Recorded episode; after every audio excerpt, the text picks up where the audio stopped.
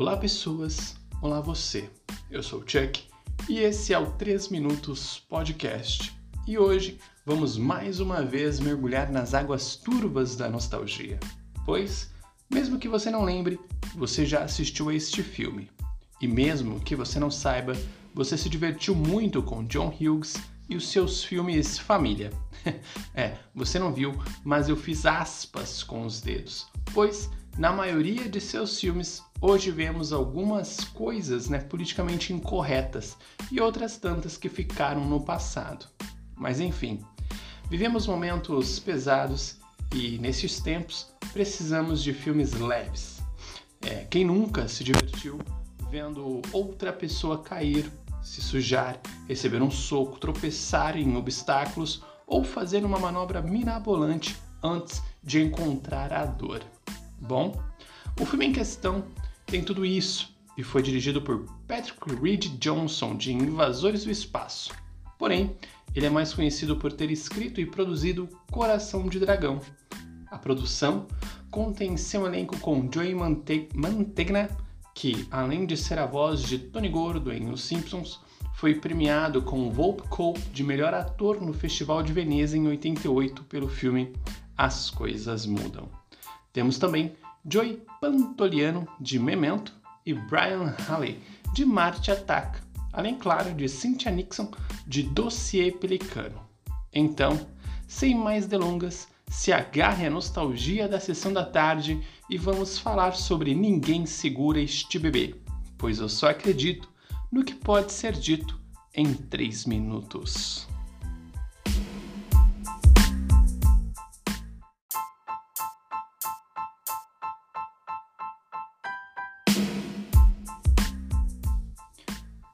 Tempos pesados exigem filmes leves. O filme não foi aceito pela crítica não faturou muito na bilheteria e não tem grandes atuações, nem grandes cenários e muito menos efeitos grandiosos, exceto por um gorila que eu sempre tenho a impressão de ser real. Mas afinal, se esse filme não é uma superprodução, o que ele tem?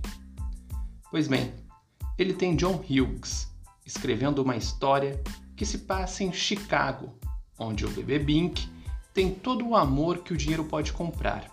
Entretanto, o dinheiro também pode comprar a cobiça de três malandros que sequestram a criança. No entanto, o bebê foge de forma extraordinária e percorre todo o centro da cidade, visitando os lugares em que ele e sua babá leram em seu livro favorito. Fantástico! a película vem carregada de comédia física, no melhor estilo Buster Keaton. Ninguém segura este bebê, traz um ritmo rápido e eficiente, um bebê muito expressivo e uma série de absurdos dos quais fazem qualquer criança se entreter, mas exige um coração aberto dos adultos. Acredito que, dentre muitas razões do filme não ter agradado em seu lançamento, veio por conta do roteiro. Em nenhum momento né, infantiliz... em, nenhum, em nenhum momento né, o roteiro busca infantilizar o protagonista. Hughes sustenta a ação do protagonista na bagagem cultural. Por se tratar de um bebê, você pode estar achando né, uma, um puto exagero de minha parte, mas conforme um bebê cresce, uma criança cresce, né, e seus recursos para lidar com o mundo se expandem, os adultos têm o papel de socializar nesta criança, dando modelos e feedbacks relacionados a comportamentos linguísticos e aspectos adequados à comunidade em que eles estão inseridos. Portanto, né, o ponto forte desta fábula está na forma como vemos o mundo da perspectiva não infantilizada do bebê, né, do, do bebê Bink, pois a resolução do filme só é possível graças à bagagem e ao estímulo dado pela literatura a essa criança. Né? O filme não traz muitas ameaças ao protagonista, contudo, Além disso, né, além da trama principal e divertida, onde os vilões não são nada além de sacos de pancadas, né, a trama é cortada por uma subtrama onde uma jovem mãe superficial que, ao perder o seu bebê, aprende que não basta exibi-lo como um troféu. E ao perceber que sua babá né, ama mais o seu filho, é mais mãe de seu filho que ela própria, ela evolui. Né, e nessa evolução, ela recebe a sua recompensa. Este é um ótimo filme para relaxar e iniciar um aprofundamento na filmografia de John Hughes, que vai além de Esqueceram de Mim, e em especial né, um, um aprofundamento na filmografia de Hughes é perceber né, o seu estilo e em como a construção e representação do perfil de jovem das décadas de 80 e 90 estão inseridos né, na, nas suas fitas. Ninguém Segura Este Bebê funciona como um prólogo para uma análise dos principais mecanismos de roteiro do realizador, sua fórmula de criação e identidade, de o que é juventude né, utilizada pelo seu diretor em seus filmes. Né? E além disso, tempos pesados exigem filmes leves. Por isso, assista Ninguém Segura Este Bebê e os filmes de John Hughes. Bonus track!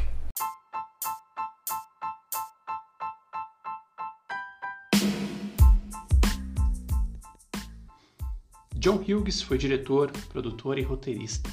É famoso no Brasil por seus filmes serem repetidos à exaustão na TV, e especificamente na sessão da tarde.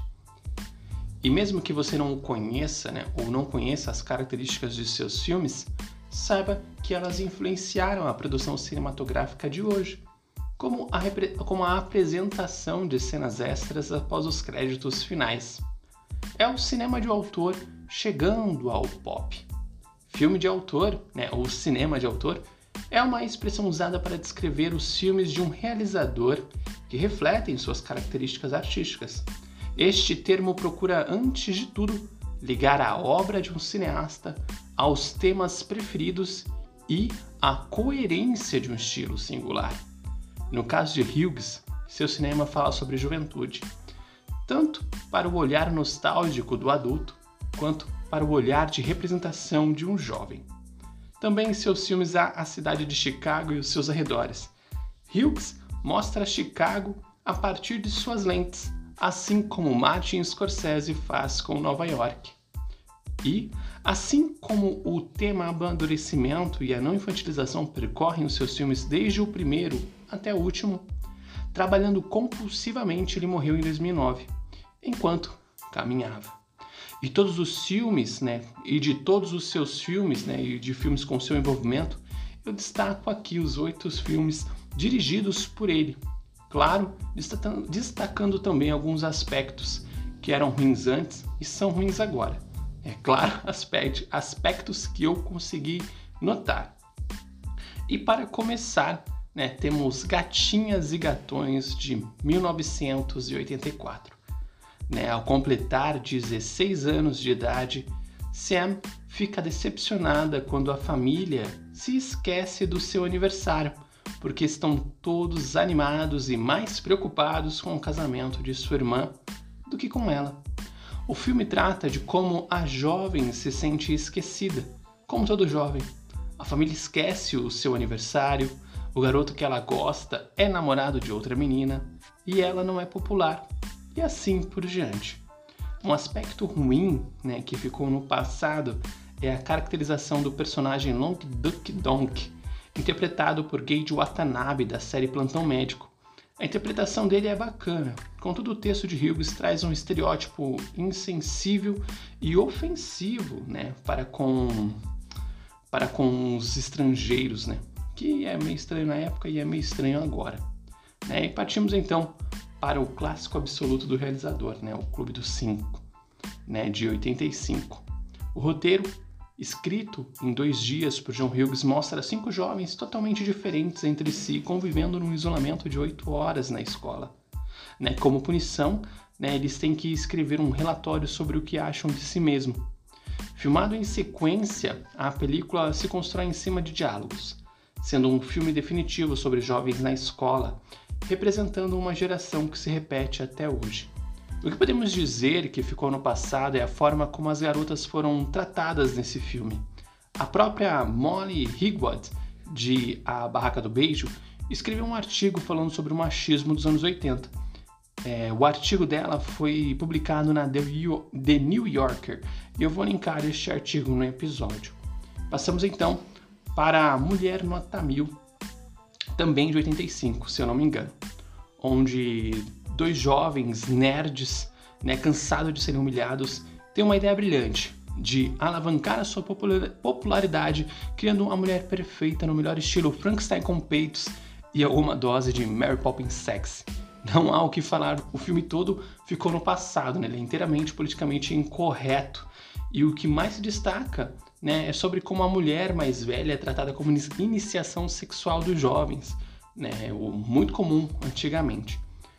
Portanto, é, para manter um nível alto e não dar uma baixada, vamos para o meu filme favorito de John Hughes, Curtindo a Vida Doidado, de 1986. É um outro roteiro, né, escrito em dois dias, e ao meu ver é o menos problemático dos filmes de Hughes. É simples sem ser simplista, mostra um jovem tentando tirar um dia de folga, e acredito ser o mais influente dos filmes de Hughes e para mim o mais divertido. Não há o que falar, né? A não ser assista e preste atenção em como a campanha Save Ferries se toma proporções, digamos. a, a, a, a campanha sofre. Enfim, né? A campanha sai da escola né, e, e, passa por uma caixa d'água e assim por diante, né? Toma a cidade de Chicago inteira. Apenas assista. e John Hughes, né, não é só adolescente. Agora ele expande o seu estilo, né, porém com a mesma fórmula.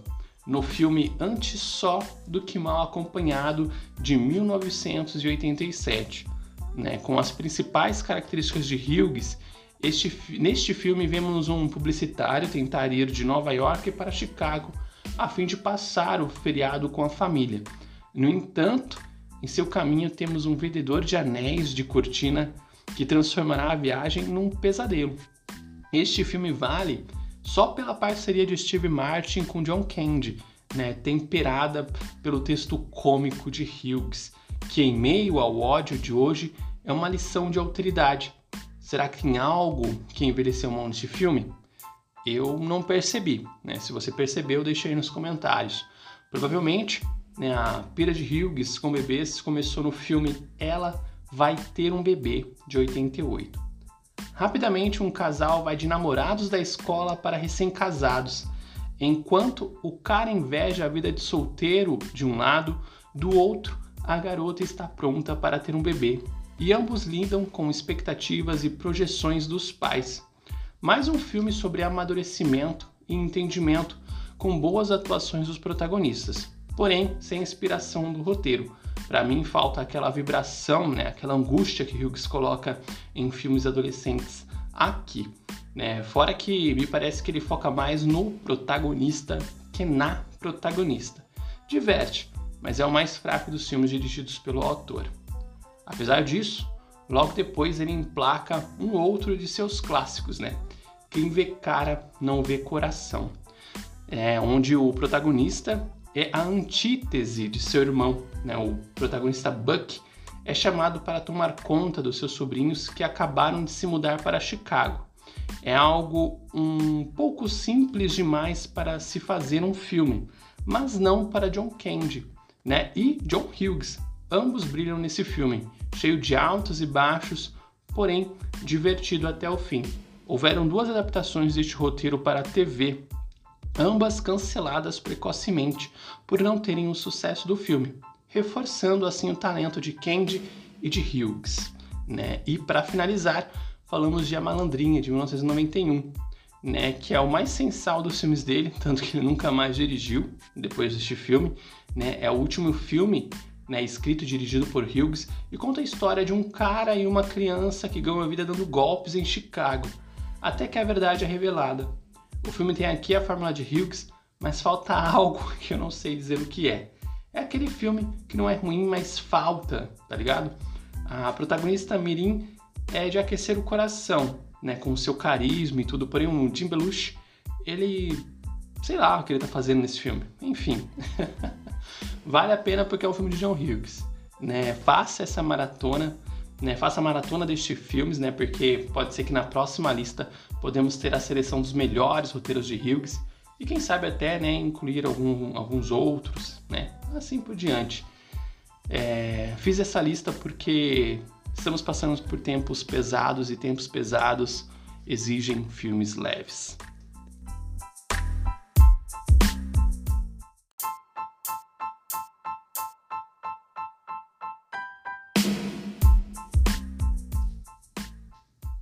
Bom, isso é tudo, pessoal. Ninguém segura este bebê pode parecer apenas um filme qualquer, mas ainda hoje se vê suas influências, como em The Boys apresenta Diabólicos. O primeiro curta-metragem da série se chama Laser Babies Day Out, referência ao título original do filme, né, do filme de Hughes, Babies Day Out. Essa paródia, né, o passeio do bebê laser, foi escrito por Seth Rogen e vemos um cientista correr pela cidade atrás de um dos bebês geneticamente alterados da empresa Vault, que ele deixou fugir. O bebê possui lasers incontroláveis que geram altas confusões no melhor estilo Looney Tunes. E no mais é isso. Aliás, né, eu citei Memento e Esqueceram de Mim. Esses dois filmes já foram citados em momentos anteriores no cinescrito.com. Vou deixar o link na descrição deste episódio.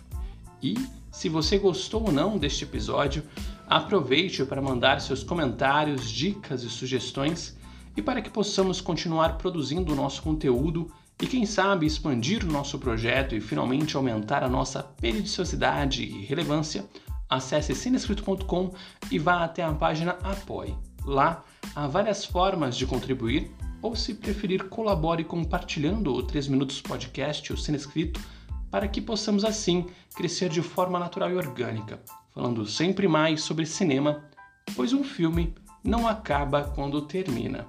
Até mais, mantenha-se à esquerda e hidrate-se.